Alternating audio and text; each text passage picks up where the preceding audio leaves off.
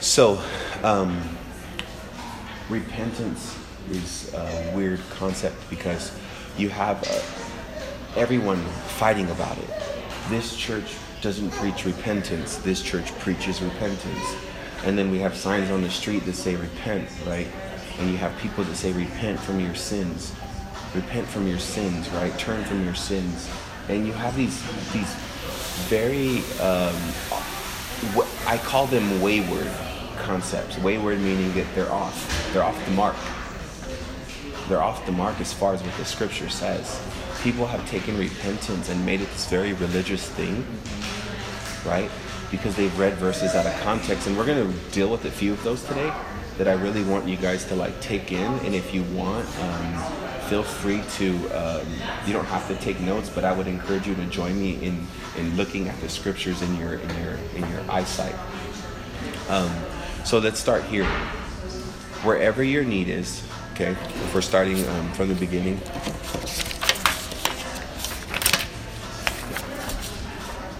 Wherever your need is, that's where Jesus is at.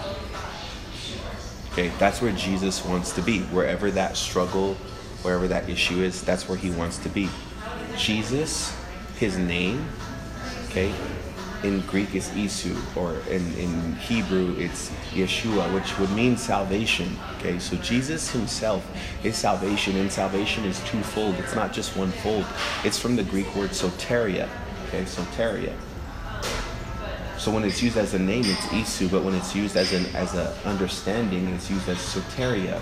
And this word means deliverance, protection, wellness, right? It means a a a taking out of or a protecting from. So when we think about Jesus being salvation, right? It's not just a one-sided concept where it says, "Oh, I'm being de- I'm delivering you from hell," right? It's more than that. It's deeper than that. And then you think of the word where the root word is sozo, right? Which would be soteria, which is sozo, which is the same concept deliverer or being delivered in, in, in a moment's time, like almost as the as the command of he's sozo. And I, I'll explain more what that is when it comes to the context of scripture. So it's not me or this church that brings you salvation. It's Jesus. It's his word. It's the gospel. The gospel is the is the key thing that brings salvation. Okay? So it's not me or it's not the church or it's not another church, right? So if anyone claims that they're they're the bringer of salvation, no, it's always Jesus. Even if your church has false doctrines and false beliefs, right? It doesn't matter because Jesus why? Because you could read the word on your own and see him yourself and he could save you himself because it's the gospel that saves so this is why we don't necessarily want to get in battles with people about denomination and what they are and what they aren't because in reality a lot of that stuff doesn't matter the, the only people who mostly hold to those doctrines are the leaders of those churches everyone else mostly if you really go to any church you'll find that they don't really know they're not really ground because most of these churches don't preach their doctrine, right? They just it's it's it's semi motivational. It's it's some of it's the gospel, some of it's not. Some of it's inspiration to do good works, right? You have different things that you hear. So man has become conditioned. And I think sometimes we become conditioned to look at the lack in our lives, right? We see situations in the in a moment's instant. We take that and we embrace it, and we're like, I have struggle, I have issues, I have problems, I have this, I'm sick, I'm down and out. You know, I have nothing, right? We see these things, right? Or I'm I'm last, or I'm not in, I'm not winning, and we kind of see all this this bad in our lives, and we're we're we're almost taught to make it such a big deal, right? I, I have um, a number of people around me in my in my kind of like close proximities. They don't really come to church, but they complain a lot about money often. And it's a, it's a every every conversation is about what we don't have, what we don't have, and so man is conditioned to look at the lack, and then we try to assume the outcomes right? Of what these things will turn into, and most of the most often they're negative. And so as we move forward, my goal is to preach the gospel, is to preach the good news, to tell you to look away from yourself, to look away from your lack, and to look at God's ability, okay, and God's unlimited supply in, in those moments. Could you look away from your lack and can you look toward Jesus and what he supplies? Let me put it to you this way that's a form of repentance. Because you change your mind that your lack is the most prevalent thing to believing that his supply is the most prevalent thing. You change your mind about seeing the, the, the, the nature of your struggle of your sickness, of, of what's going on, of the doctor's report, you look at it and you see it and you're just like, okay, you repent from thinking this is the truth. When we have a truth that's greater in Jesus, right? We have a truth in Jesus that's greater that says he's already supplied that supernaturally, right? So you'll find that it's often a repentance from self okay? From preoccupation with self to a preoccupation with Christ and his ability. So when you see situations in your life, you're like, okay, well, what, what is what is happening here? This is frustrating. This is challenging. I'm down and out, right? And here, here's some examples. When we're in poverty, we look to God. Okay. When we're sick, we look to God. When we're in sin, we look to God. When we're in stress and when we're in, in anxiety, we look to God. He is the supply. Okay? He brings us out of where we are to bring us into where He wills us to be. Right? And He's pre, He's, um, I don't know if you guys have heard of any, a guy named Tyler Perry, but he did something that was interesting um, recently on the news, and I saw it. Um, he went to Walmart's in Georgia or Atlanta or something like that, and he actually um, bought all the stuff on layaway. You know, he pre-bought it so that when these people come to the store, they're expecting to pay, right? But since he pre-bought it, when they show up to the store, what's going to happen? They're just going to give them what they had on layaway for free, right?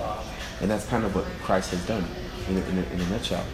Like those are that's one of the most uh, perfect examples of what Jesus has done that I've ever seen, right? Is that we, we think we think our healing is in okay, I'm gonna place my healing here in front of me. And I'm gonna do 10 weeks of good deeds of prayer and fasting.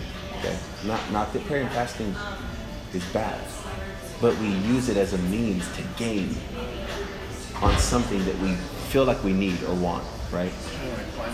Yes, exactly. And then what happens? And then we have a hiccup and then it's delayed. Okay, now let's add two more weeks to that. Let's add two more months. Let's add two more years. Let's add never now, right? Because we determined this mountain we're going to climb to achieve what's already been given to us freely. You know, it's already been bought. So when man is in sin, we tell him to look away from his failures, to look to God, look away from trying to be righteous on his own, look towards God and receive the free gift, gift that you're righteous by faith. When a man is in sin, we want to encourage him, hey, receive righteousness as a gift by faith. So that means look away from the pretense. Okay? Get away from the pretense that you can be righteous on your own. Get away from this idea that you can do enough on your own to be righteous on your own, to obtain from God what it is that you need or want. So we encourage man when he's in sin. Stop trying to be righteous on your own. That's the reason you're in sin. Okay, and we're going to get to some scriptures right now. I just want to read some of this stuff that I, I wrote down because I really wanted to communicate this. And so we don't just do this on our own, but we look to the Bible, right? Which is God's word. Because the word gives us hope so that when we see it in the book, okay, we can have tremendous confidence about what we are saying and believing. When we see this in the book, right now I've just said all this stuff to you, right? But it's going to be important for us to see it in the book. so that when we decide to have faith, right, it's not on the basis of angel or, or, or what I think or what I said or what this church said or what this pastor said. It's on the basis of what's in the Bible, right?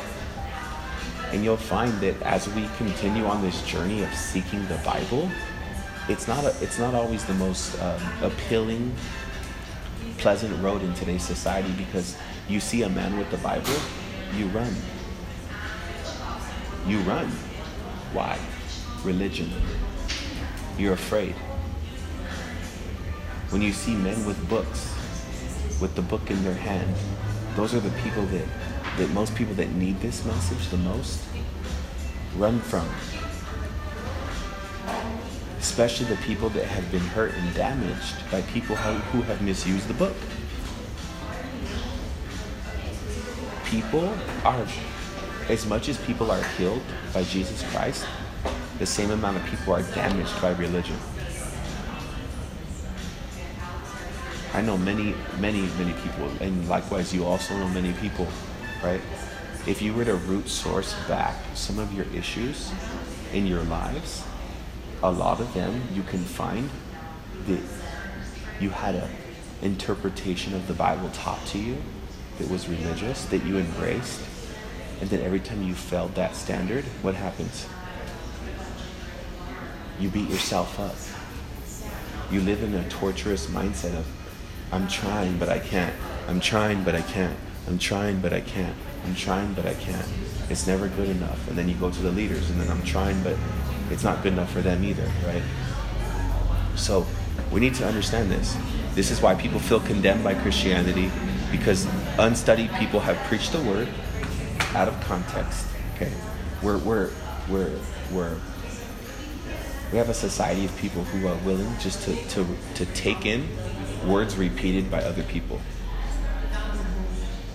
You know, you go online, and we've done this in a Bible study before, where we look at quotes on on Instagram, and we ask, in the context of the new covenant, is this true? Is this even true? But it's being spread like wildfire hundred, you know, a million people liked it, right? You know, people's like, um, they'll preach hard, repent, repent, turn away from your sin, hate your sin, right? And we want the same results that they do. Okay, we do. We want the same result, which is the turning away from the sin, right? But the religion we've learned through all the Bible studies that we've done so far, I would say up to this point, is that it's it's the works mentality that actually breeds that sin in the first place, that lets that sin live in a believer's life. As long as the believer's condemned, he'll live in sin. As long as a believer feels shame, okay.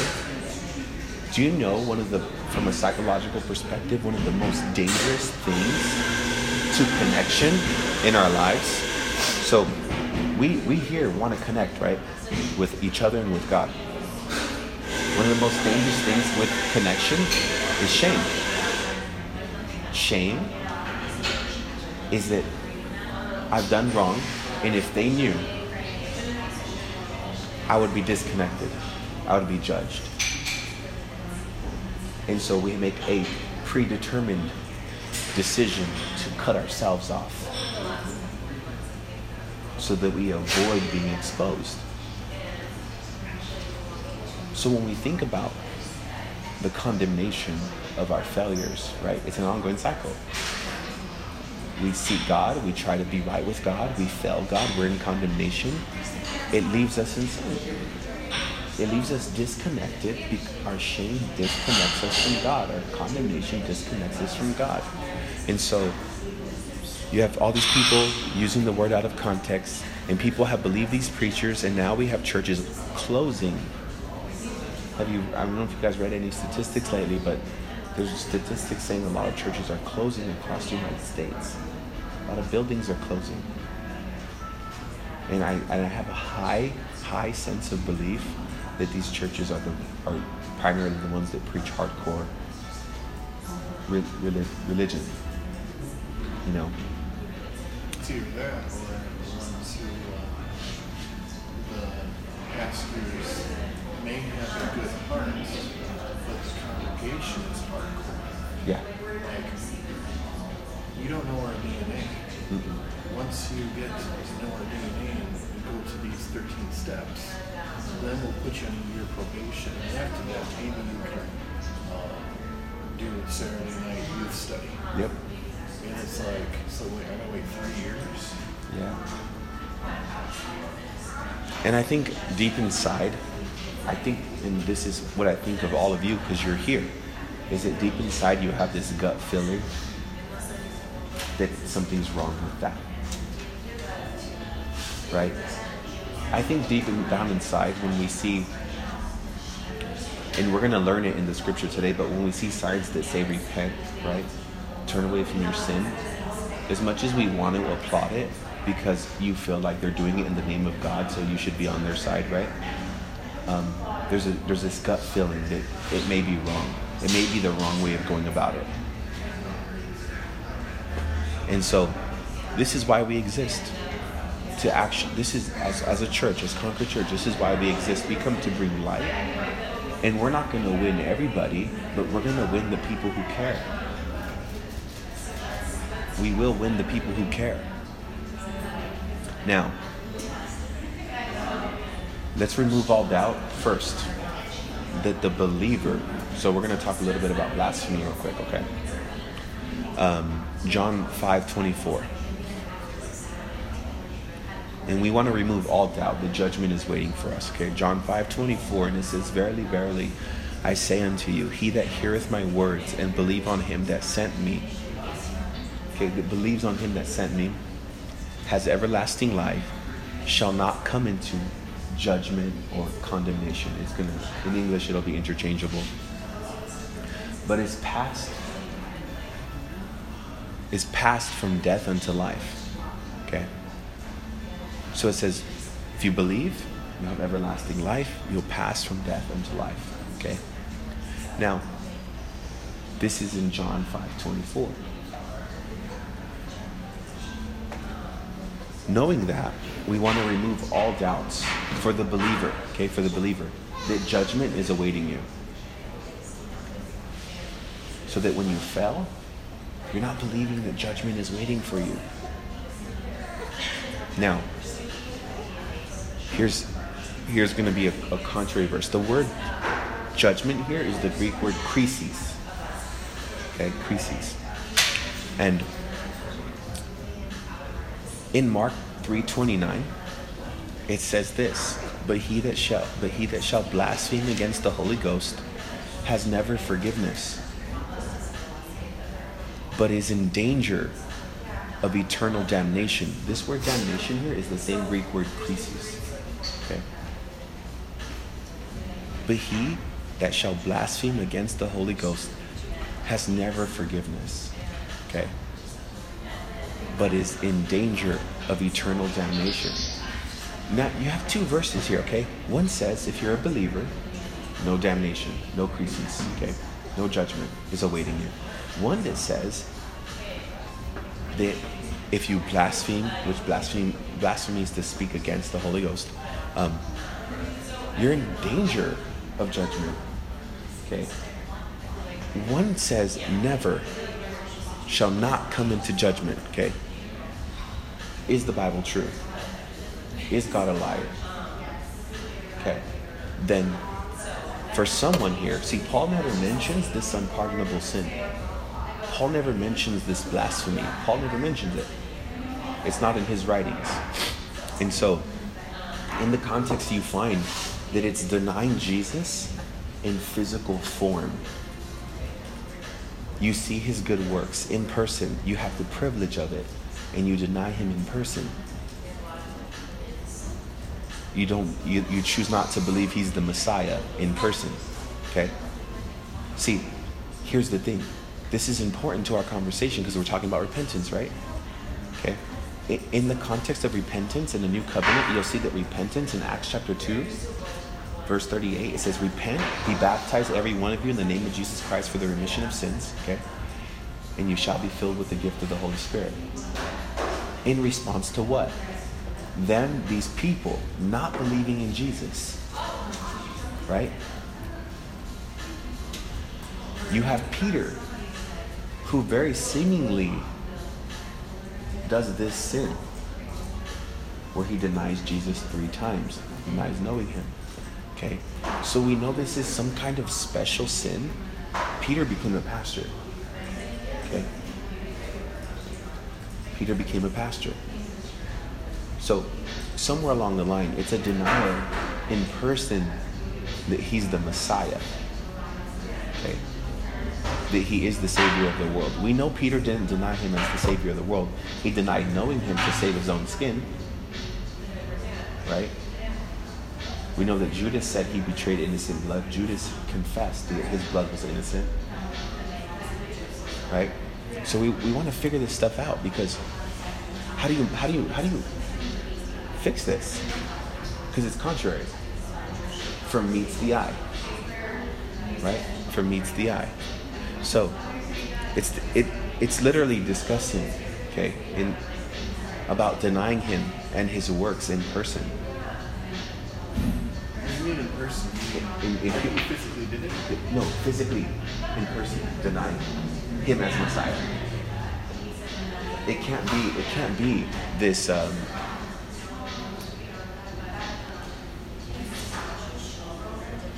there's no other form of it in the scripture. So it's- when we talk about falling from grace, it's a whole different concept. Right. Okay. So this blasphemy concept, what it's written in Mark, right? Under the context of what? What testament? New or old? Old. Okay. Before, or after Jesus was crucified. Before. Before. It's never mentioned after. So we find it isolated very much to him being in person. And this is this is going to be something that you, might want to study a little further yourself and read some of the context in the story. But you're going to find that it's a true denial of his. You've seen his works, right? You've seen that he operates as a Messiah, but you deny him as Messiah to his face. Because what's what's the context then? They saw his works and did what? And said they were from the devil. They said his works were of the devil. And he says, But he that shall blaspheme against the Holy Ghost has never forgiveness. So if you deny Jesus, okay, like this, in this form, you have no opportunity for redemption because he's the only redemption for humanity. So if you in your mind completely see what he does and say still, there's no way he's Messiah. That's the true blasphemy of Jesus. It's the true blasphemy. We have to see this. Why? Because this is one of the main New Testament things, because it's written in the Gospels, right? That we're going to battle when dealing with people who are going to come in and say, Well, I left church because I thought I committed the unpardonable sin. Have you ever thought you committed it in yourself? So, the true blasphemy is not believing in Jesus' ministry, including the gospel, Him as Messiah. as um, salvation. So, not believing in the gospel. Yeah. Yep. It's im- it's important it's important though that we, we understand. Take it away from the church for a minute, because you're applying it to the church, right? Don't apply it to the church. Do the scripture justice, and don't apply it to the church. Church is not around yet, right. so we're not going to take blasphemy and add it to the church. You get what I'm saying? We're going to leave blasphemy under So- under what? Gospel of the kingdom.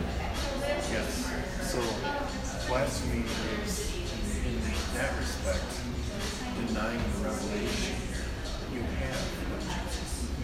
Yes, that you have him, that he is here to be king, and you're denying him as king in person. You see his works that show you he's king, you deny him as king.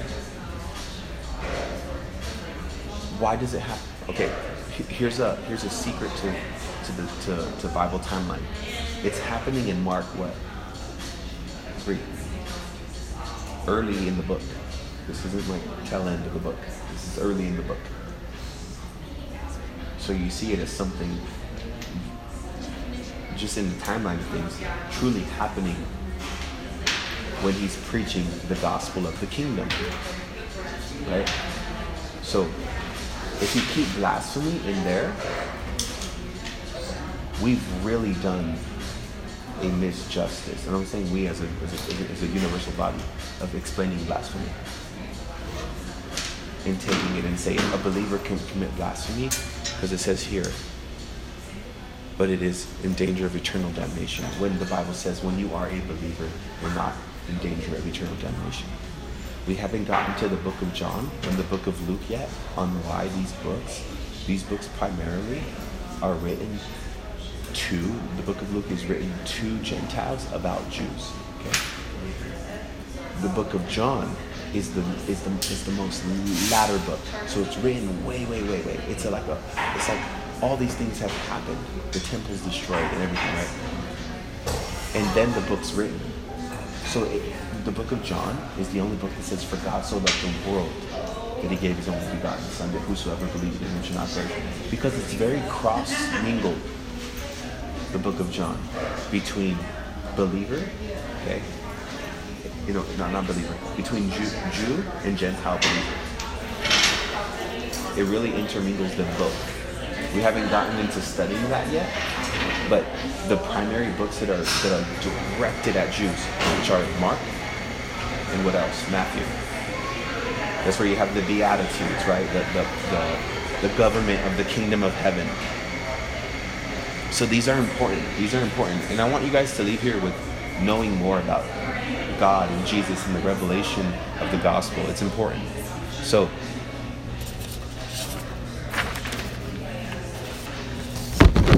So what is repentance? Okay, is it this aggressive um, repent of, of, of a commandment of God, right? I've heard it preached as a commandment of God. You know, I, I, I remember hearing these preachings that say, repent, unless you repent, you're going to hell. Okay? And let's just put it in plain plain idea. Is, is that is that like maybe maybe said it's said a little harshly, but is that true? It's okay to say yeah. Because I can repent about too much junk food, Yeah. Yeah. So let's define repentance. Okay? Matthew 3 8. It says, Therefore bear fruits worthy of repentance. Again, another verse written in the context of the gospel, of the kingdom. Right? So, gospel of the kingdom, let's define it. Jesus is coming to establish a physical kingdom on earth. He's preaching that, hey, I'm here to establish a kingdom on earth. And then the what? The people deny. so he gave them a chance. Gave them a chance to be a part of this kingdom. Okay? Now, the Greek word for repentance is the same through the scripture except for one. Okay? One example. Judas. Okay? The Greek word for repent is the Greek word metanoia, which means an alteration of the mind, a changing of mind. Most theologians agree. Meta meaning like a like a transformation, a change of mind. Oh, Noia. Okay. So Matthew is in this context. Matthew's writing to the Jews. He's speaking and telling the story of John the Baptist, and this man is telling them to repent from their sins because the kingdom of heaven is at hand. Okay. He's saying, change your mind. Change your mind. Repent. For the kingdom of heaven is at hand. Bear fruit worthy of repentance. What was what was the what was the the fruit? Be baptized in John's baptism. Okay? But you're gonna see we're gonna see something very unique here because I, I have a feeling we've never understood this in our Bible studies, and I think this is gonna be really insightful. Okay, so he says, "Bring forth fruit that shows you have changed your mind, and come be baptized of me." Remember, this isn't for a New Testament salvation, but for the kingdom of heaven, which is a physical kingdom on earth. So I want to talk to you about the false teachings first about repentance that we have heard, especially those using Old Testament stories. Under the law, you had to repent to get right with God, right?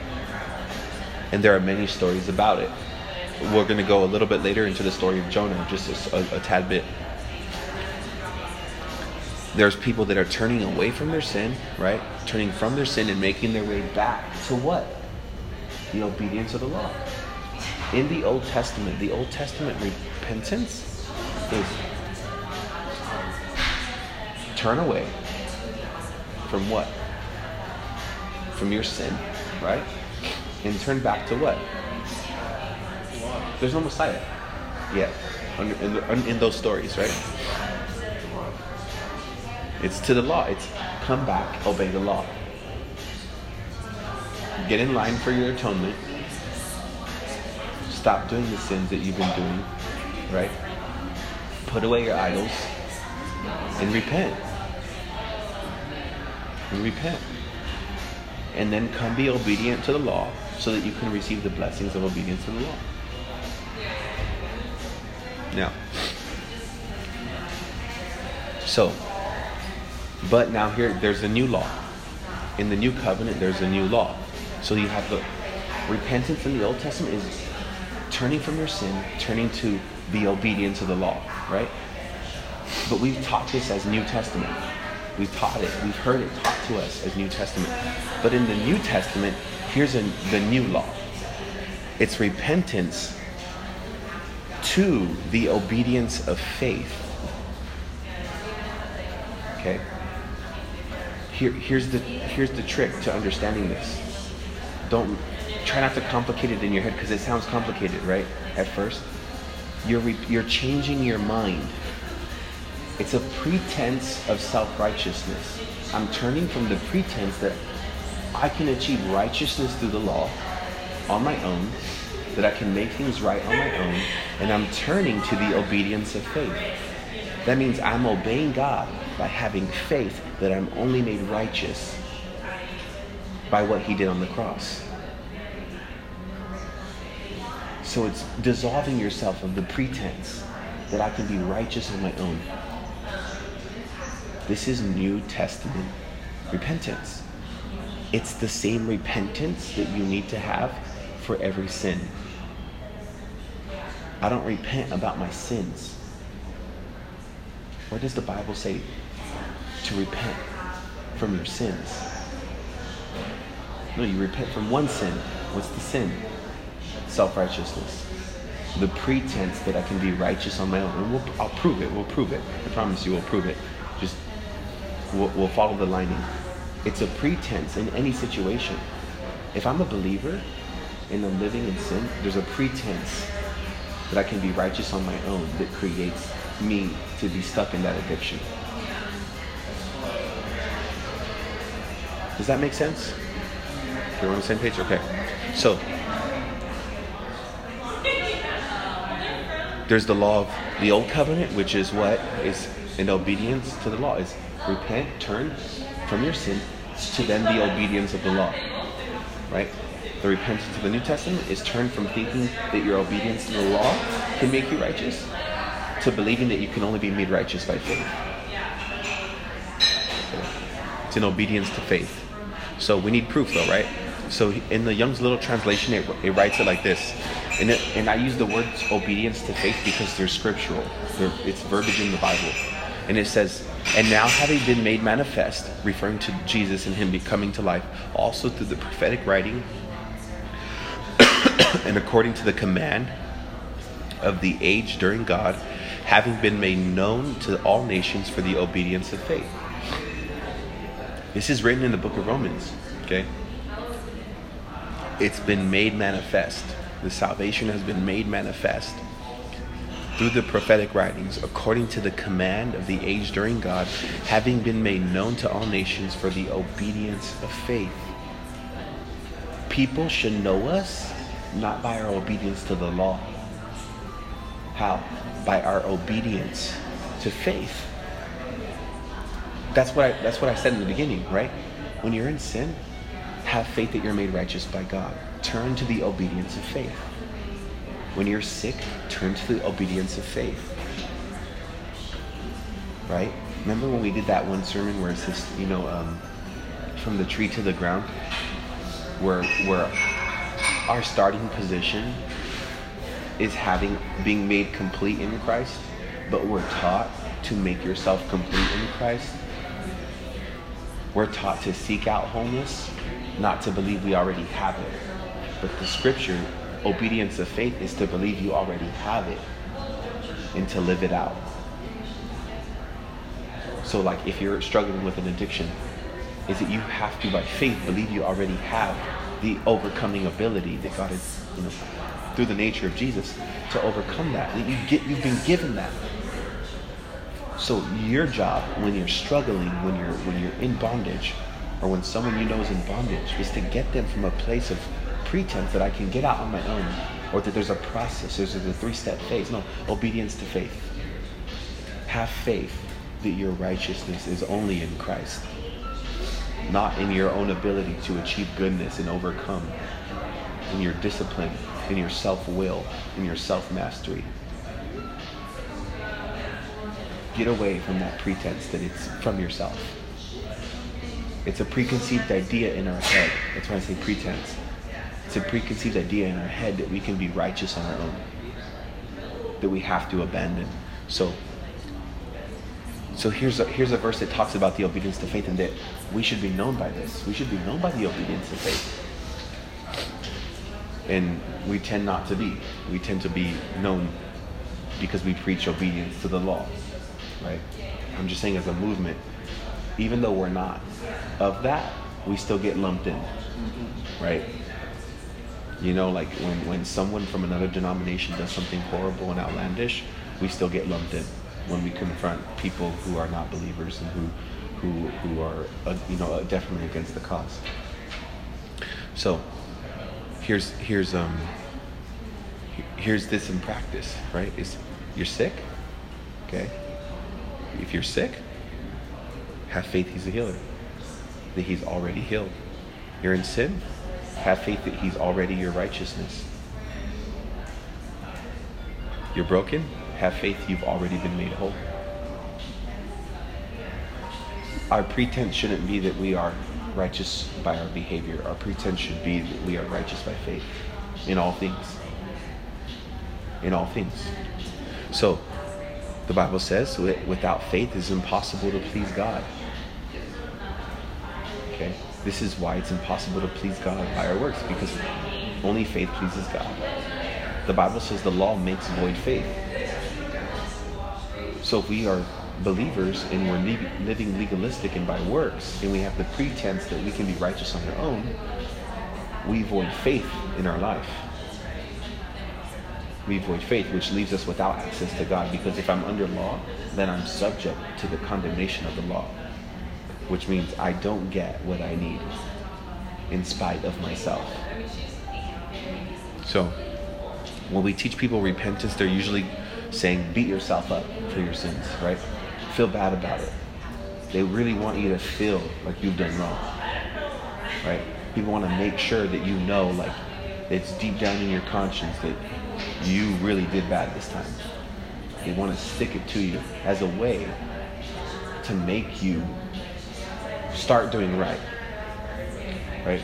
It's a way for us to like impose on someone a weight of, of guilt and shame so that they'll never do it again. Right? You should feel so bad you'll never do it again. But why is it? Why is it that most people like there's there's this statistics of people who come out of prison end up back going back right? Why is that? Because they've been pre-conditioned. And this is the only thing I know. I know that if I get punished, at least know that there's a place for me to go. Yeah. And are their crimes usually the same? Yeah. Because now they've now they've have a pretense that they are what people have said they were because enough people have stuck it to them. Right? And gave them that identity. Oh, you're a thief. So when you get out, once a thief, always a thief. You know? Always looking for the short come up, the easy way. You know what I mean? Like there's, it, it's, it's one thing or another. But so we teach people to beat themselves up. We teach them to be sin conscious. To be sin conscious. Okay, and we'll deal with that with like an example. But um, Hebrews 10 is very clear. It says that we've been cleansed in perfect tense, meaning it's done, it's a done act. We've been cleansed, right? That we should have no more consciousness of sin. So God has given us the ability to have a clean conscience that in spite of being a sinner, in spite of the many proofs every day that I'm a sinner, right? Every day there's going to be a proof in your life that you're a sinner. But are you going to go to back to the obedience of the law? Right? And I'll, and I'll tell you where that leads you. That leads you to self-condemnation. Once you fell, you beat yourself up. How can I justify this now? How can I get right with God? What can I do to get even with God where, where I make up for it? Right?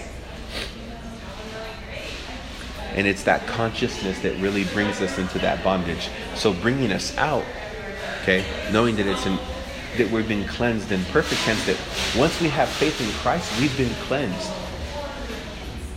for all time, for all sin, once and for all. Here's, I, I think I've given this example to you guys before, but I think it'll help right now. Is, is let's just say, Shay, I, I owe her, you know, fifteen thousand dollars, and I say, and I owe her the, this great amount of money, but then David decides to pay my debt. Okay. Now, focus on me for a minute. If I don't know that David paid, will I still act like I'm in debt to Shay? Right? I still. That's what you call sin consciousness. Okay? As long as I believe, even though my debt's been paid in Jesus Christ, right? The world's debt's been paid in Jesus Christ. Everyone is living in debt consciousness. Right? So I'd rather not believe in God in some cases. That's where people go. I'd rather not believe in God. Because what? Because to believe in God means I owe him a debt. Right? So there's one way to get rid of the debt, totally abolish the, the people involved, all parties involved, right? But when you think about this part, okay, if David tells me he paid my debt to Shay, right? What happens? But I don't believe it. Will I still be conscious that I her? Yeah. It's not until David tells me it and that I believe it. It's a demonstration of his goodness toward me, right? It's a demonstration of his goodness toward me. Now, I receive it. But when I now when I talk to Shay, now I believe it, will I live like I'm in debt to her? No. Most likely I'll be grateful. There's a high chance that I'm going to be really grateful. Right? And now my communion, my connection is uninterrupted by my consciousness of my debt. If I thought I owed her a debt, I would avoid her. If I couldn't pay, because we all can't pay, right? We all can't pay this debt we owe to God. So every time that we have a need, every time that we have a struggle, every time, okay, your ability to understand this determines the level of freedom you have in your heart and mind about your life. Okay? Because as much as you understand, my debt's been paid. So now instead of focusing on fixing the relationship, I can live my life to the fullest, unimpeded, uninterrupted. Most of the world right now is living with a sense of shame about who they are, what they are, because we're all full of mistakes and we all struggle, right? So we have to get to the point where we understand that our debt is paid. Now, um, the 16th century understanding of repentance means to be sorry again. Okay, and this this this re, re again, pen, penance. Okay, means to be sorry or sorrowful. Now, you're gonna find that the Bible says that godly sorrow works repentance, right? Now let me help you here. Why would it say godly sorrow works repentance? It separates godly sorrow from repentance. Do you get what I'm saying? Repentance isn't godly sorrow. But some godly sorrow can work repentance, can work a changed mind. For example, Jesus looks at Peter after he denies him. He looks at him. And then Peter cries. Right? And then Peter becomes pastor. Godly sorrow works repentance. But here's this here's a sorry of the world. There's a sorrow of the world that the Bible warns us about. It tells us to be careful from having the sorrow of the world. Here's the sorrow of the world. Judas, okay, betrays Jesus for silver. He sees what they're doing to him. He tries to return the money. He said, I betrayed innocent blood. Here's your money back. Falls on the ground. And they say, No. Keep your money. Go. What does he do? He goes and he hangs himself. Right? He goes and he hangs himself. This is the sorrow of the world. This is the sorrow from our sin that's possible, from our failures that's possible for all of us, that we have to be weary of. Because if you just wait, Jude, I mean Judas, if you just wait just a little longer, I'll die for you. If you just wait just a little while longer, I'll die for you. I'll pay for what you just did. But he doesn't. He decides he's going to go pay on his own. And this is where you have most people, even in church. This is why they work so hard. This is why you have a lot of people that work so hard in the church and then get so tired. Because they have things and shame in their life. And they're tired because they're working for something. There's a difference between people who work hard for the kingdom who are not tired, who have like a rejuven, rejuvenation about them, and they're doing so much, and, it, and to them it's little. There's a difference. One leads to tiredness and, and, and feeling wasted and feeling empty. You go serve on the church on Sunday and you feel empty. There was for there was like a two year period in my life where I was probably at the height of my religious mentalities. Every Sunday I would come home and I would feel empty, tired, more broken after church than when I started. More alone, more vulnerable to sin, more vulnerable to anything in those moments than any other time in my life.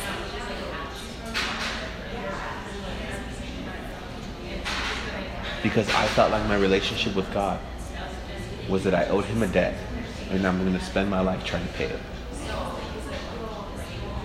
Instead of that my debt's paid and there's this free world out here that belongs to God to go out and conquer for, for his name. And I've trapped myself in, in, in this little box in my head where I'm going to try to make things right with God by punishing myself. I don't deserve to do anything for God. I don't deserve it. I don't deserve anything. And then we, we it's a, it's not the graceful kind of undeserving. It's the it's the sorrow of the world that leads to depression. That leads to self-occupation. That leads to suicide. The same way that Judas had. So obviously that's not godly sorrow because it didn't work repentance. The Bible says that Judas repented. But in the King James, okay, it uses the word repentance. In the New King James, it uses the word remorse in English. Because when you translate the word repentance in that context, It's not the word metanoia, it's the word for remorse. Judas didn't have repentance, he had remorse. He had the sorrow of the world that led him to straight to hell. Notice here, his road to hell isn't because of his sin in the sense that it, he felt God and was disqualified from heaven. It was that he disqualified himself. That he wanted to pay himself. That in his conscience, he couldn't keep living without trying to balance the scale.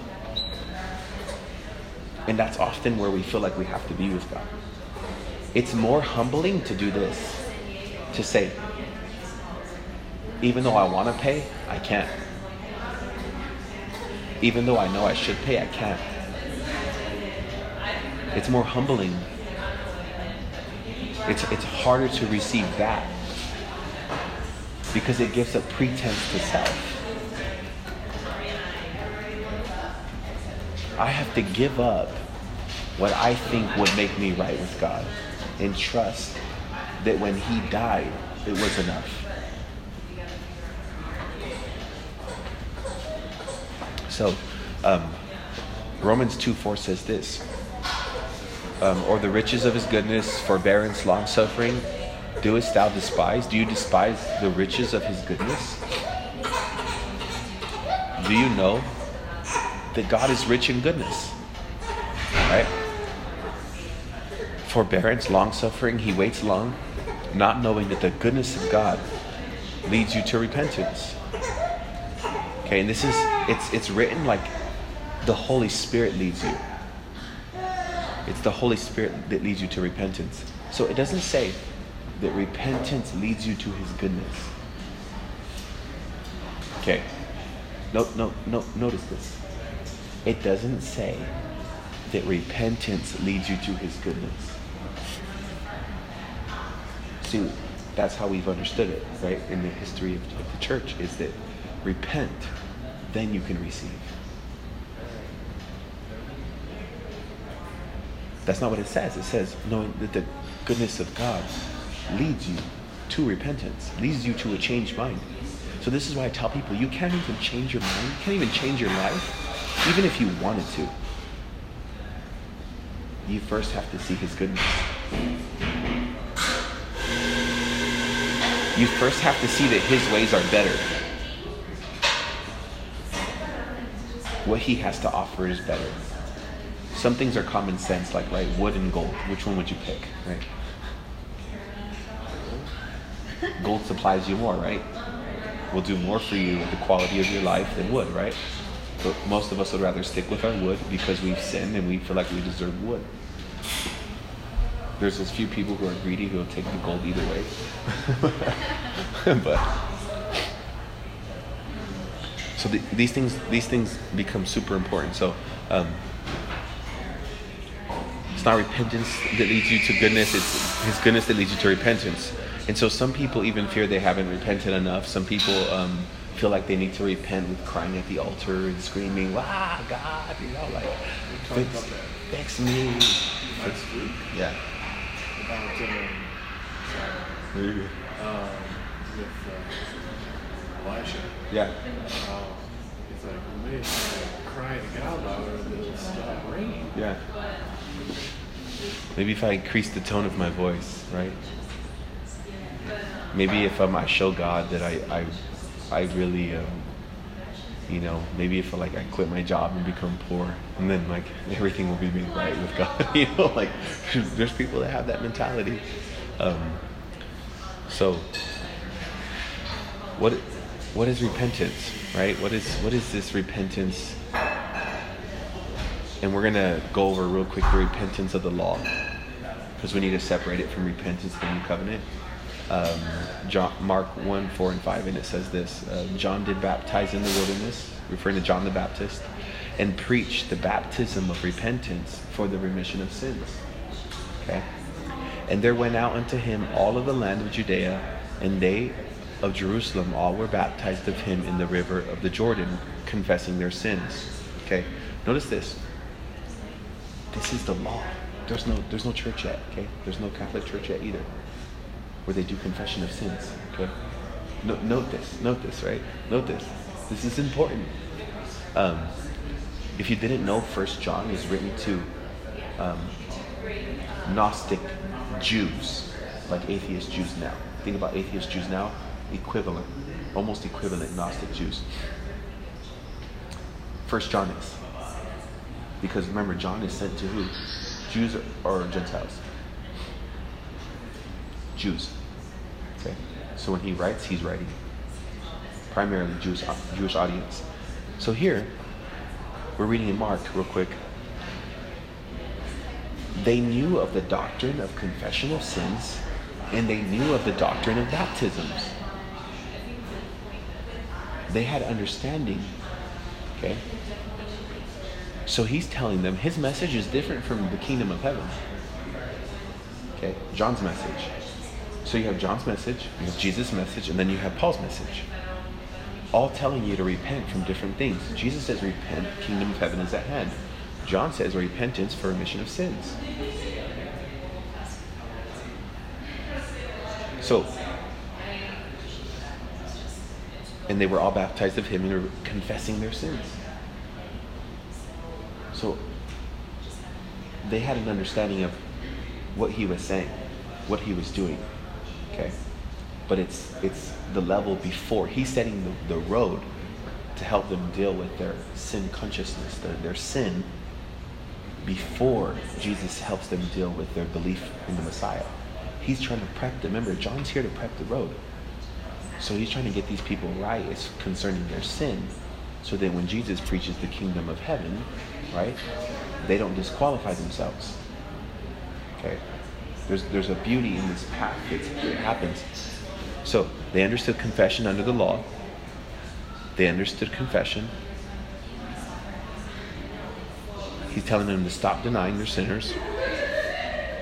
So again, what is repentance? What is repentance? In here, I'm going to prove to you something. This is one of those like light bulbs. This was a light bulb for me. Let's prove John was under the law real quick, okay? Luke 16, 16 says, The law and the prophets were until John.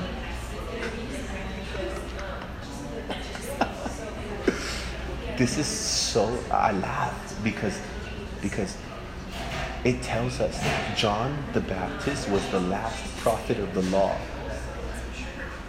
Did you know that? But that's what the scripture says. Since that time, the kingdom of God is preached.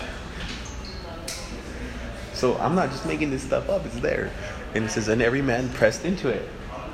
That's why the multitude gathered and pressed into Jesus, right? People have preached it like this oh, you know, Jesus, like he kind of tricked the Jews because they thought he was establishing a physical kingdom and then he established a spiritual one, right? Have you ever heard that? No, no, no. He was trying to establish a physical kingdom, okay? Because they denied him, he established a spiritual one. That's how it really worked. Just know that, okay? And that's important to know. Yes. That's, that's what I'm saying. You have to be glad that we preach the Bible, okay? You have to. Two days or 2,000 years, whatever, whatever it takes. Whatever it takes. Whatever it takes to get there. So this is It's taking two days. this is why, to the extent that we understand the gospel, okay, that's the extent of our freedom. Because if we don't if we don't separate these messages into their proper context, we apply them. So why do why does almost every single preacher apply it as a unilateral message? Like I've been I've been listening like uh, Tuesday men's group Yeah. because one of the guys had to move house, so they invited everybody over. So I was like, sweet, you know, free pizza. Yeah. And he was preaching on repentance. Yeah. And you have a you have a 16 to 20 year old Christian trying to explain repentance to a 10 month old Christian. And a 10 month old Christian is like his head is imploding. Yeah. And the 16 year old Christian is like, listen, you gotta do this, you gotta do this, you gotta do this. You gotta be obedient. You gotta be obedient. And then when it left, I was like, I, I, I did exactly what you asked me to do. And I, I role played with him because I knew he was Christian. I Yeah. said, only role played with you. I said, do you believe in Jesus